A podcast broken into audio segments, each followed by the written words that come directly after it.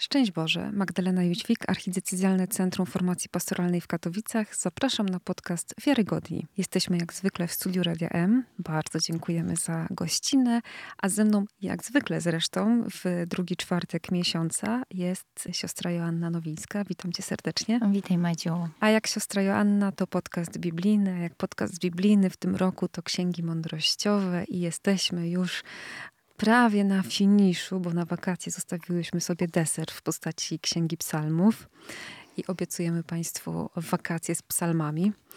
E, natomiast dzisiaj wracamy do Księgi Mądrości, którą zostawiłyśmy, trudno powiedzieć, że w połowie, bo jeśli chodzi o objętość, to raczej jeszcze nie jest połowa, ale no właśnie, zostawiłyśmy sobie drugą część tej księgi na dzisiejsze e, spotkanie. Dlaczego? Co tam się zmienia? E, zmienia się temat. Tutaj mamy mhm. zupełnie inną e, panoramę. Tu już wchodzimy e, nie w teoretyzowanie na temat mądrości i specyfikę jej działania ex definitione, ale wchodzimy tutaj w taką prezentację dwóch sposobów podejścia do mądrości: przyjęcia mądrości Pana Boga, czyli komunikowania się Boga z Izraelem, bądź odrzucenia komunikowania się Boga z Izraelem. I dokonuje nam tutaj autor, to natchniony na podstawie eksodusu, podstawie wyjścia, ale też jakby rozszerzając z wydarzenia na cały kontekst z nim związany, czy kontekst zaufania, kultu, bożków, kontekstu e, takiego wizualnego i, i wiele innych aspektów. E, jakby, I dlatego wchodzimy tutaj tak naprawdę w to doświadczenie mądrości działającej w dziejach, czyli jak w dziejach ludzi odzwierciedla się ich komunikowanie się z Bogiem, ich przyjmowanie komunikacji z Bogiem. Mhm. No to od kogo zaczynamy? Zaczynamy od takiej ciekawej perykopy, która na zasadzie antonomazji przedstawia nam bohaterów, nadając im jedno określenie e, sprawiedliwe. Mhm. I na dzień dobry słyszymy, że e, mamy tego, który jest niesprawiedliwy i odpada. E, mamy tego, który ratuje się na lichym drewnie, bo jest sprawiedliwy. Mamy tego, który, czyli Noego, tak? Mhm. Noe, który ratuje się na, na drewnie. Mamy tego, który ucieka przed palącymi się miastami, bo jest sprawiedliwy i to nam pobrzmiewa i prośba Abrahama, i postać Lota. E, mamy sprawiedliwego, co zbiegł e, przed e, gniewem brata i tutaj nam się pojawia Jakub i te określenia nam pozwalają tak naprawdę wejść w to, co niesie w sobie pojęcie greckie dikaios, czyli hebre semantykę hebrajskiego sedaka, oznaczające myślenie, specyfikę myślenia Pana Boga. Pan Bóg jest sprawiedliwy, czyli usprawiedliwia człowieka, patrzy na niego od dobrej strony. Człowiek staje się sprawiedliwy, kiedy wchodzi w myślenie Pana Boga, czyli jakby idzie za myśleniem Pana Boga w swoim funkcjonowaniu. Mhm. A czy mamy tutaj jakieś inne jeszcze przykłady e, tych sprawiedliwych oprócz Noego? Tak, e, no Jakub, mhm. którego wymieniłam, e, Lot czy Abraham, tutaj właściwie tak trudno skonstatować. I pojawia nam się tutaj jeszcze Adam, ale on nie jest określony jako sprawiedliwy, tylko jako prarodzic i co jest ciekawe, ojciec świata. Ale z tego względu, że jest tym pierwszym rodzącym, mhm. E, dającym, e, dającym życie. Pojawia nam się jeszcze w piątym wersecie bezpośrednio Abraham, a jeszcze wcześniej właśnie niegodziwiec Kain e, zestawiony z domniemanym swoim bratem, ale tu już nie, Abel nie zostaje y, przywołany. Niemniej te postawy są tylko przywołaniem przykładów potwierdzających zasadę, że jeżeli człowiek odbiera w sposób taki rozsądny rzeczywistość, jeżeli odczytuje e, ją, wsłuchując się e, w głos Pana Boga, to znajduje w tej rzeczywistości ślady Boga, odkrywa też Boże prowadzenie i za tym Bożym prowadzeniem, kiedy postępuje, to osiąga sukces, tak? Mhm. Ocaleje. I to jest cel. Cel to wyzwolenie, ku któremu Pan Bóg prowadzi każdego człowieka, e, a czyni to za pomocą wkraczania w naszą rzeczywistość. I teraz zależnie od tego, czy e, wkraczając, e, interweniując, żeby uwolnić, czy wkraczając, żeby zaprosić do zbudowania arki, Mhm. Stąd mądrość, czyli wsłuchiwanie się w głos Boga, przyjmowanie tej jego komunikacji, wymaga aktywności ze strony człowieka w każdej sekundzie, bo tutaj Pan Bóg nie mieści się w schemacie i to nie będzie scenariusz, który my sobie zaplanowaliśmy, albo już historia go przerobiła. Mhm. Więc Pan Bóg zareaguje i użyje wydarzeń aktualnie y, mających miejsce i y, rzeczywistości, które akurat dzisiaj się pojawiają po to, żeby wskazać nam drogę. No i takim wydarzeniem, do którego e, nawiązuje e, autor Księgi Mądrości, jest opis wyjścia, prawda? Jest taka refleksja nad wyjściem i pokazanie, oczywiście wyjściem Izraelitów z Egiptu i pokazanie tego wydarzenia, e, no właśnie z takiej kolejnej perspektywy, bo przecież to nie jest jedyna księga, w której powrót do wydarzenia wyjścia się pojawia, ale pojawia się tu w specyficzny sposób, prawda? Mamy tutaj takie spojrzenie nie tylko na sam fakt wyjścia, ale też na, na to, z czym ono było związane, z jakim postępowaniem, z jaką relacją, z jakim, jakimś takim odniesieniem do Boga zarówno Izraelitów, jak i Egipcjan. Tak.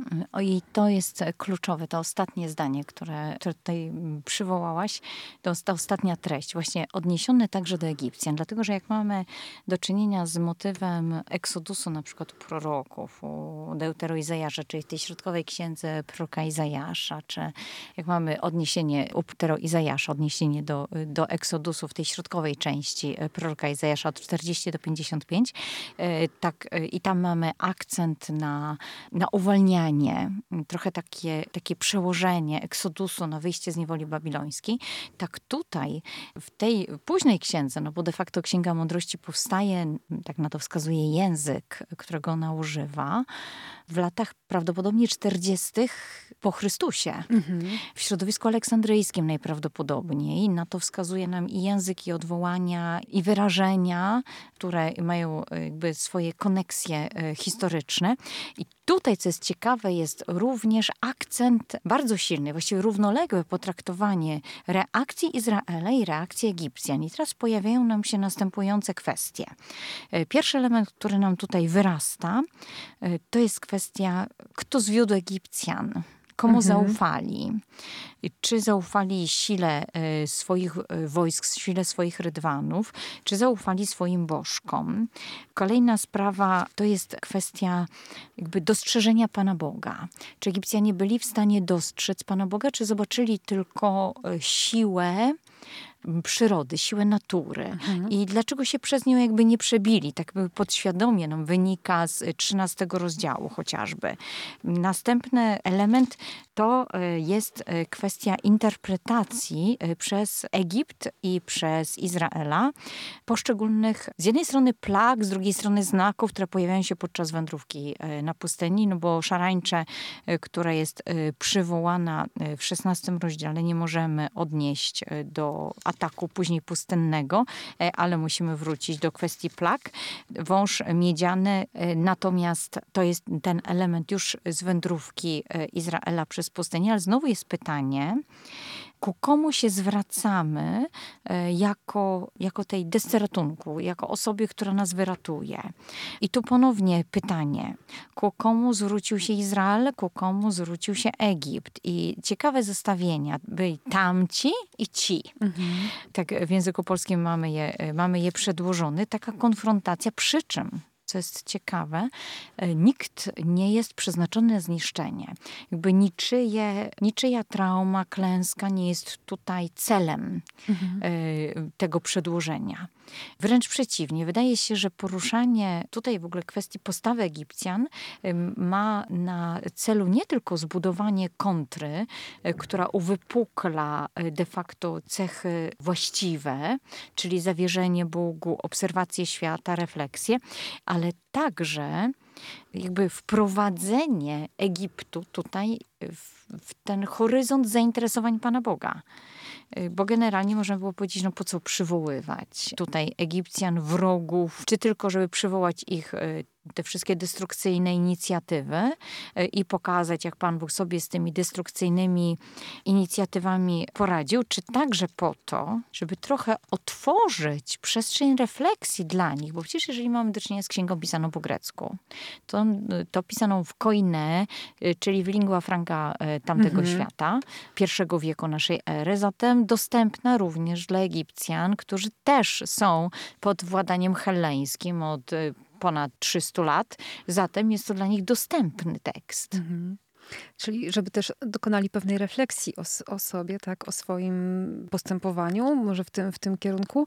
E, natomiast wiesz co, tak kiedy mówisz o tym pierwszym wieku, to zastanawiam się, na ile autor chciał też odnieść się do sytuacji, w której Izrael w tym pierwszym wieku był. Czy tutaj możemy coś y, zobaczyć w tej księdze? Trochę wiesz, tak kojarzy mi się to z naszym polskim wątkiem, e, że sposób napisania potopu jest specyficzny z tego powodu, że powstał w czasie, w którym to pokrzepienie serc było nam potrzebne, prawda? I teraz to, w jakim czasie autor pisze, czy w jakim czasie coś jest redagowane, wydaje mi się, że ma wpływ też na to, jaka ta redakcja jest. Możemy to zobaczyć w Księdze y, Mądrości? Takie, wiesz, chociaż takie cienie tego, tego czasu, jakieś takie podprogowe treści, podpowiedzi. Mam wrażenie, że sugerujesz, czy jesteś w czasach Jezusa. Nie, wiesz co, nawet nie chodzi mi o Jezusa, tylko na przykład o tą okupację rzymską. To jest, jest tak, e, niestety nie ma. Dlatego, że cały klimat Księgi Mądrości jest klimatem stricte greckim. Mhm. I y, zarówno zastosowane słownictwo, jak i odwołania i właśnie ten bardzo silny motyw Egipcjan y, są argumentami za tym, że jednak księga ta powstaje w Aleksandrii, mhm. zatem powstaje w diasporze, mhm. zatem są też odniesienia y, możliwe, że do klimatu gdzieś Leontopolis, tej mhm. świątyni wybudowanej na terenie Afryki, e, ale to nie jest komentarz do Izraela żyjącego w Palestynie jakby w ogólny sposób y, również no, dla każdego Żyda jest przeznaczona ta księga. Niemniej y, to nie jest y, kontekst powstania, więc tutaj nie będzie tego komentarza. Bardziej mamy odniesienie do Żydów funkcjonujących w diasporze, zatem mających już inne skojarzenia, mających inną mentalność. Tu nie przebija nam Rzym. Mhm. E, bardziej przebija nam ta helleńskość bardzo silna.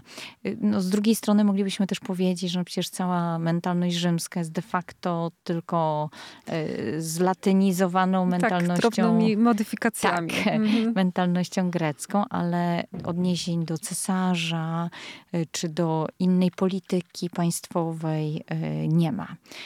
Myślę, że Także dlatego, że ta hellenizacja tamtych czasów była bardzo silna, e, dlatego, że sięgała e, w przestrzeń kultury nie tylko w przestrzeń terytorium. Nie tylko w terytorium, nie była tylko terytorialna, ale kulturowa. W związku z czym oddziaływanie jest bardzo duże i zanim ktoś będzie w stanie przebić się przez to, to najpierw musi dojść do upadku e, tej kultury. Zatem mhm. musi wzrosnąć inny język. Przede wszystkim wiadomo, kultura jest w dużej mierze związana z językiem, więc jak lingua franca stanie się łacina i e, cały świat jakby wejdzie w tą optykę innego funkcjonowania, już takiego stricte można powiedzieć europejskiego, bardziej latyńskiego, tak, łacińskiego, tak, tak. tak. Mhm. to wówczas nastąpi zmiana. Tutaj natomiast śladów takich nie mamy. Mhm. Czyli można powiedzieć, że po prostu autor, ale też później no, właśnie mamy jednego autora Księgi Mądrości? To znaczy nie jesteśmy w stanie wywnioskować etapowego powstawania mhm. księgi w oparciu o samą jej treść. E, księga jest bardzo spójna. Niemniej zawsze za księgą biblijną może stać cała gmina. E, nie musi stać jednostka, zwłaszcza, że mamy ten czas pseudonimi, czyli nie liczenia się absolutnie z prawami autorskimi. E, a druga rzecz, że Księga Mądrości jest jakby podpisana pod pseudo Salomona. Mhm. Taka jest sugestia.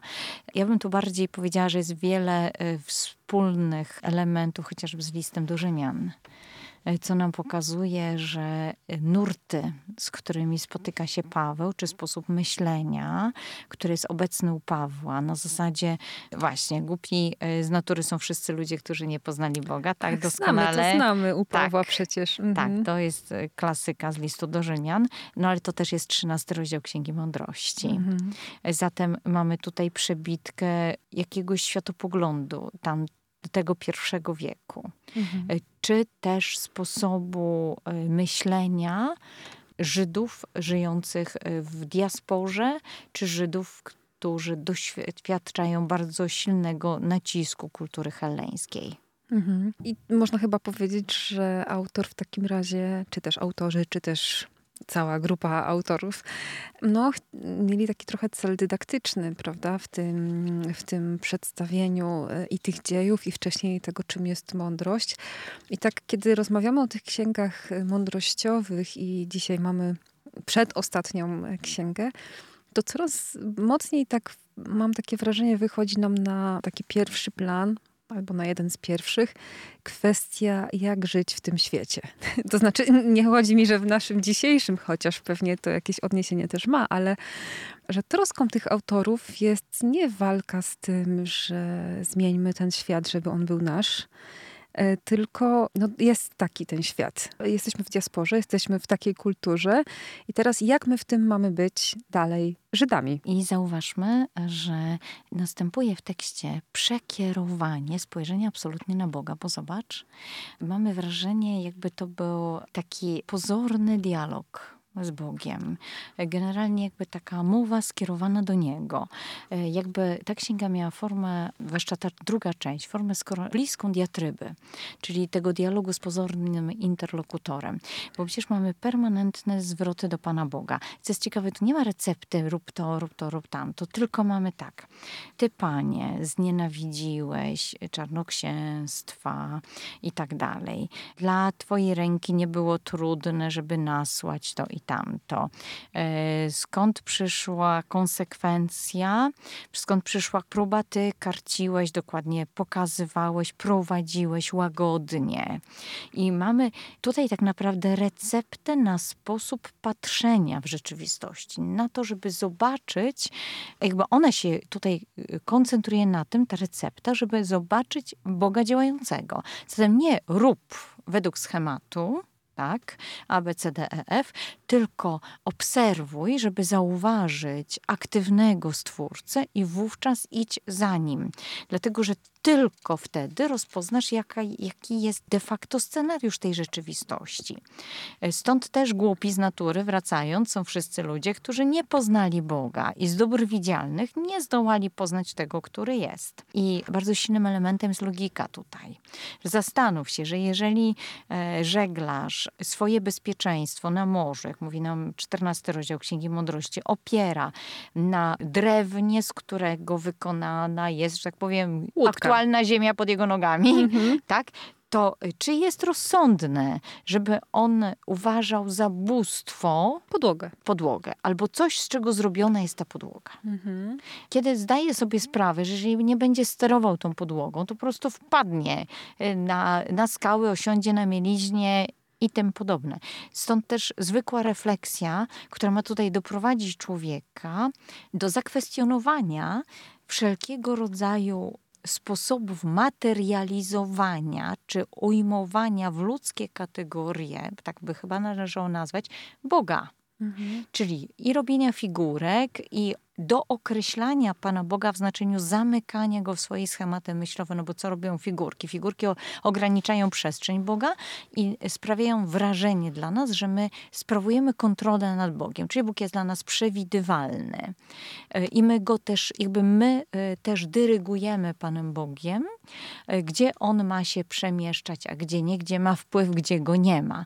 No i cała, cała absurdalność, którą nam tutaj autor natchniony wyciąga, ale nie nazywając nas głupimi tylko, ale także pokazując, e, że to ma konsekwencje później w naszym sposobie myślenia, ale także zaprzecza zwykłym zasadom logiki, czyli Kolejna rzecz, która nam się wysyła tutaj na prowadzenie, to myślenie, myślenie, myślenie, jeszcze raz myślenie, ale właśnie myślenie, które e, jest poszukiwaniem Boga.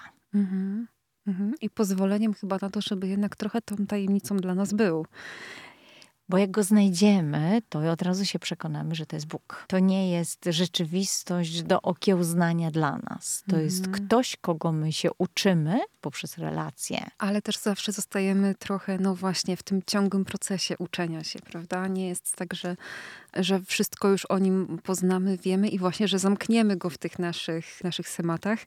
Dobrze, tutaj to, to, o czym powiedziałaś, że człowiek próbuje Boga zamknąć w jakimś swoim schemacie, to na przykład przykładem tego może, może być to ograniczenie Boga do tego, że jest jakąś figurką, tak? jakimś, jakimś wizerunkiem i no i taką figurkę można zważyć, zmierzyć, sprawdzić, ile przestrzeni zajmuje. I jest to dla nas takie obrazowe, tak, że, że, że jest jakieś zamknięcie tej tajemnicy Boga. A czy są jeszcze, może raz, że w Księdze Mądrości, ale dwa, mm, czy to ci się jeszcze kojarzy, w jaki sposób człowiek jeszcze próbuje ograniczać Boga? Przez brak pamięci. Mhm. E, ponieważ e, wtedy nie uświadamiamy sobie jego działania, a tym samym tracimy przekonanie o jego zaangażowaniu w świat. W związku z czym często się mówi, że brak wdzięczności, ale tu nie chodzi o wdzięczność w stylu e, muszę podziękować, bo to od razu budzi awersję w nas, w jakiejkolwiek formie miałoby to się dokonywać, ale chodzi o świadomość aktywności Boga na naszą korzyść, jakby dla nas, dóbr, które nam permanentnie ofiarowuje i y, zaniechanie tego, zaniechanie jakby nie, nie kultywowanie tej świadomości, czyli nie przypominanie sobie, nie reflektowanie nad życiem, ono prowadzi do ograniczenia w naszym mózgu działania -hmm. Pana Boga. I kolejny element to jest kwestia Zosia Samosia. Mhm. E, czyli sam się zbawię. I to jest też ciekawe, bo do tego też odwołuje się Księga Mądrości. O tym braku wdzięczności, braku pamięci mówią bardziej teksty apokaliptyczne. One zwracają na to uwagę, że jak nie zauważysz działania Pana Boga, to jesteś przekonany, że Go nie ma albo że On nic nie może. E, I to prowadzi do nierządu, czyli zdrady Pana Boga. Natomiast e, Księga Mądrości mówi nam o tej Zosi Samosi, chociażby w 16 rozdziale, w 7 wersecie, że gdzie znajdujesz ocalenie? Że ocalenie nie znajdujesz w tym, na co patrzysz, ale w Bogu, który jest Zbawicielem wszystkich. I tak naszych wrogów przekonałeś, Panie Boże, że to Ty wybawiesz od zła wszelkiego. I to jest niesamowite, dlatego że rozpoznanie w Bogu tego, który uwalnia, pokazuje, że znamy granice y, sprawczości y, swoich, tak, swoich posunięć, tak, swojej sprawczości to jest kolejny element, e, który jakby na drugim biegunie pokazuje nam, na czym polega bałwochwalstwo.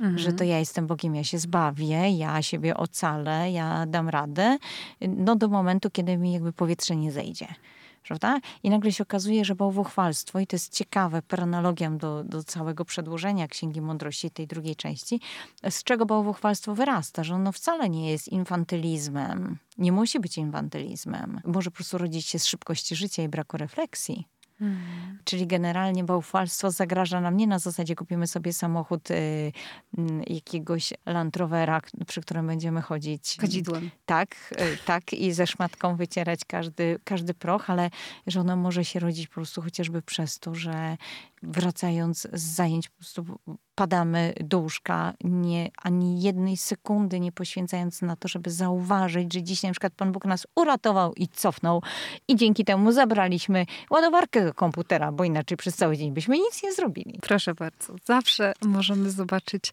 to działanie Pana Boga w swoim życiu i to rzeczywiście, tak jak powiedziałaś, autor y, Księgi Mądrości nam tutaj mm, próbuje to na wiele różnych sposobów powiedzieć. Trochę tak jakbyśmy próbowali z nim dyskutować, e, mówiąc mu nie, w naszych czasach to już nie, my już wiemy, to było kiedyś, nie dzisiaj, prawda?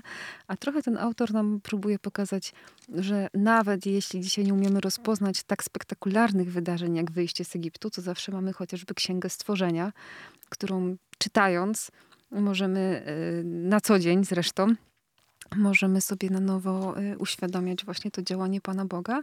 I tutaj ciekawy wątek, o którym też powiedziałaś już dwa razy, jest też z tym doświadczeniem Egipcjan. To znaczy, ewidentnie ta księga pokazuje, że to nie jest podział na my, oni, chociaż trochę tak tam jest, ale w kontekście y, Bożego planu zbawienia, to nawet ta klęska miała coś Egipcjanom powiedzieć. Tak, i tutaj mamy dwie rzeczywistości bardzo ciekawe. Pierwsza z tych rzeczywistości to jest pokazanie, że Bogu zależy na tym, żeby człowieka wyprowadzić, żeby pokazując mu błędy, wyprowadzić go, pomóc mu te błędy zaleczyć. Ile razy pojawia nam się słowo kara, czy Bóg ukarał, czy skarał, czy za karę, różne sformułowania e, w tej księdze, to albo mamy do czynienia z konsekwencją, która jest przywołana, ale na przykład, jak mamy w 12.2 tekst, dlatego nieznacznie karzesz upadających, strofujesz, przypominając czym grzeszą, to tam na miejscu tego karania mamy greckie słowo lekcho, które mm. polega na tym, że Pan Bóg pokazuje nam błąd po to, żeby nikt inny nam go nie musiał pokazywać, żebyśmy nie czuli się upokorzeni, ale też po to, żeby Pan Bóg pokazuje nam błąd i jednocześnie od razu mówi, słuchaj, yy, bo trzeba to zrobić tak i tak, chodź, zrobimy to razem, nauczysz się przy mnie i dzięki temu zaskoczysz. To jest jakby cały worek semantyczny, który wisi za tym słowem. Również y, mamy przywołanie na przykład tortur wymierzania kary. Y, wymierzania kary, ale na zasadzie nie, że dołożenie do konsekwencji, ale że pojawia się ból który wynika z tych konsekwencji. Mhm. Y, mamy także pokazanie ze strony Pana Boga, że wielokrotnie by postawy odchodzenia od Niego, czy y, postawy kontestowania Jego osoby, czy Jego działania wiązały się ze strachem. A strach, jak mówi nam 17 rozdział, to nic innego jak zdradziecka odmowa pomocy rozumu. Im zaś mniejsze jest z wewnątrz oczekiwanie, jest wewnątrz oczekiwanie Bożej pomocy, tym bardziej wyolbrzymianie nieznaną, dręczącą przyczynę. I moglibyśmy powiedzieć, no po prostu genialne zdanie. Dlatego, że kiedy budzi się strach wobec rzeczywistości nieznanej, stajemy, stajemy się jakby bezbronni. Mamy przyblokowaną tą zdolność jakby kojarzenia faktów. I mamy Boga, który mówi, tak, to również staje się udziałem ludzi. Teraz po obu stronach, jak i Egipcjan, taki, e, taki Izraela. I kolejna rzecz, przekonanie, kto ma władzę nad śmiercią, Izrael i nad życiem. Izrael, który ma doświadczenie poznania Pana Boga, i Egipt, który dopiero ma szansę Boga poznać. Zatem jest pewna różnica. Stąd, krótko mówiąc, komu wiele dano, od tego wiele wymagać by można było, jak od Izraela. Więc zestawienie tych y, dwóch nacji tutaj y, jest też ciekawe, dlatego że pokazuje nam, y, to nie jest tak, że jeżeli znasz Boga i go nie słuchasz, to, to i tak działa. Tylko potrzebujesz za Bogiem iść. No i teraz kwestia poznania go. Izrael ma dostęp do jego słowa, nie tylko do tak zwanej piątej Ewangelii, czyli do ziemi, do wydarzeń, ale także do Jego słowa. E, jak mówi 16 rozdział, 12 werset, tam nie zioła ich uzdrowiły, ani e, nie okłady, lecz słowo Twoje, Panie, które wszystko leczy. Izrael ma dostęp do słowa, Egipt natomiast nie ma dostępu do słowa.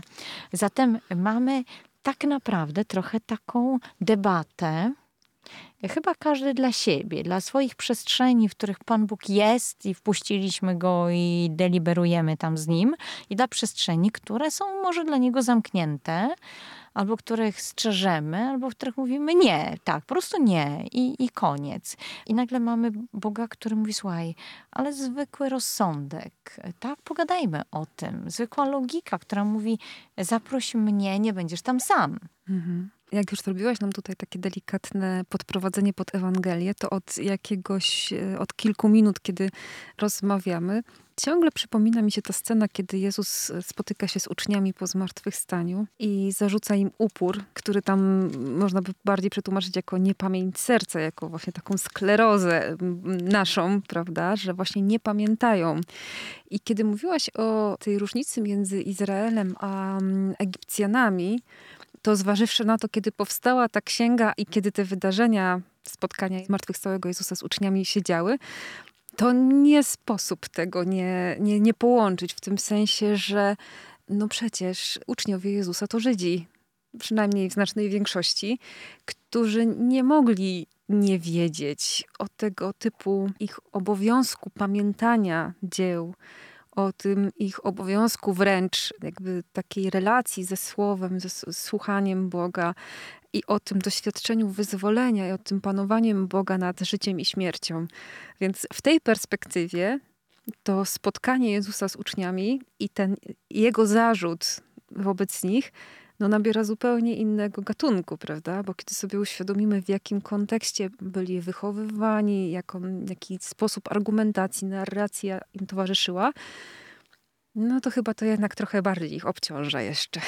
Myślę, że obciąża chyba nas wszystkich. To znaczy, pokazuje nam, e, że jesteśmy zaproszeni do tego, żeby uznać, że wielokrotnie po prostu nie rozpoznajemy Boga. E, ale przekierowuje nas nie na tą smutną konstatację, ale przekierowuje nas na samego Boga. Bo co jest ciekawe, że właściwie każdy argument, który pada w tej drugiej części Księgi Mądrości jest i tak odniesiony do Boga. Tak, było tak, były na przykład żywioły, tak, było doświadczenie trudu, e, były płomienie, które nie spalały ciał stworzeń i tak dalej ale pod każdym względem wywyższyłeś lud Twój, Panie. I mamy to odniesienie na każdy, jakby w każdej sekwencji wydarzeń, czy każdej sekwencji treściowej mamy odniesienie do Niego. I to zmienia, jakby On zmienia, bo kiedy my przesuwamy wzrok na Boga, kiedy pozwalamy Jemu być Bogiem, Czyli dawać się też trochę zaskakiwać. Tak. E, Nawet a nie trochę. Tak, a jednocześnie dawać sobie, uznawać swoją niewiedzę mm. po mhm. prostu, e, dawać sobie możliwość bycia uczniem, czy tym, który no właśnie dzisiaj kolejny raz weryfikuje swoje poglądy, no bo okazało się, że głupio myśli taki, że to jest norma, że głupio myśli i że ciągle trzeba odkręcać swoje myślenie. To mamy tak naprawdę receptę na sposób funkcjonowania, bo pokazuje nam ta Księga Mądrości jeszcze jedną rzecz, że Bóg wziął odpowiedzialność za świat i za człowieka. Mm. I to jest chyba ta recepta na naszą sklerozę, żeby popatrzeć na Boga i zobaczyć to Jego działanie, i przypominać sobie tą prawdę, chyba to po prostu prawdę o nas, prawda, że zapominamy, że ten brak wdzięczności, że to bycie z Zosią samosią po prostu wynika z tego, że, że nie pamiętamy o tym Bożym działaniu i to jest fakt, którym nie należy chyba dyskutować, tylko przyjąć i tak jak powiedziałaś, codziennie sobie uświadamiać to nasze nie takie myślenie. Tak i jednocześnie to, że On się podpisał pod każdym z nas. Mhm. To bardzo dużo daje, dlatego, że kiedy myślimy o zaufaniu, którego uczymy się względem Pana Boga i uczymy się z obserwacji świata, z obserwacji historii, uczymy się z obserwacji Jego działania. I to jest genialnym tutaj podręcznikiem, jest chociażby Księga Mądrości. To i tak zdajemy sobie sprawę, że mimo tej nauki ciągle jesteśmy do tyłu, ale mamy Boga, który mówi. Który jest do przodu. Tak, i który mówi, wiesz, y, pod Twoim życiem ja się podpisałem. Made by God. Tylko tym dobrym? Każdym. Mhm. Każdym elementem. I nagle mamy Boga, który mówi: naprawdę w całości jesteś przyjęty, jakby w całości wiem, wiem, wiem od samego początku, jak to będzie, i podpisuje się. I to zmienia nasze myślenie. Zdecydowanie. Ja też się podpisuję pod tym, co powiedziałaś. I pod tym, że to zmienia e, perspektywę, że rzeczywiście to Bóg się podpisuje pod nami, a nie my pod Bogiem. Właściwie my pod Bogiem to wtórnie do tego, że On pod naszym życiem i pod tym, że nas chce. Na tym chyba już wylądujemy z Księgą Mądrości. Chyba, że jakieś ostatnie słowo. Klimat, który doskonale znamy z Ewangelii e, i który też znamy z Apokalipsy, który pokazuje e, tak naprawdę przewijanie się ciągle nici, e, obrazów e, znanych Izraelowi, a jednocześnie bardzo transparentny i co nam też pokazuje, że żeby coś dobrze zrozumieć, to musimy brać uwagę polisemantyczność, czyli wielopoziomowość tego.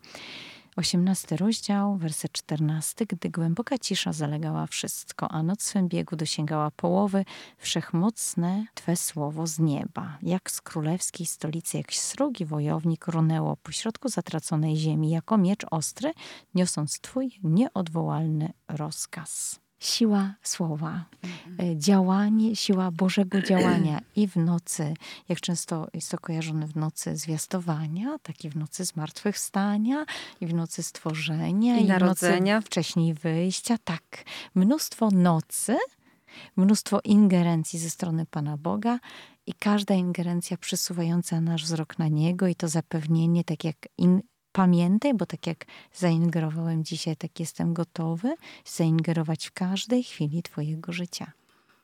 I z taką perspektywą zostawiamy dzisiaj Państwa. Kończąc Księgę Mądrości, oczywiście zachęcamy do lektury, przede wszystkim do lektury. E, na pewno nie wyczerpałyśmy wszystkiego, czego, co można powiedzieć o Księdze Mądrości, więc proszę spokojnie czytać i przez czytanie jeszcze głębiej wchodzić w relacje e, z Bogiem. E, my tylko chciałyśmy troszeczkę pomóc, podpowiedzieć, jak można się w tej księdze odnaleźć.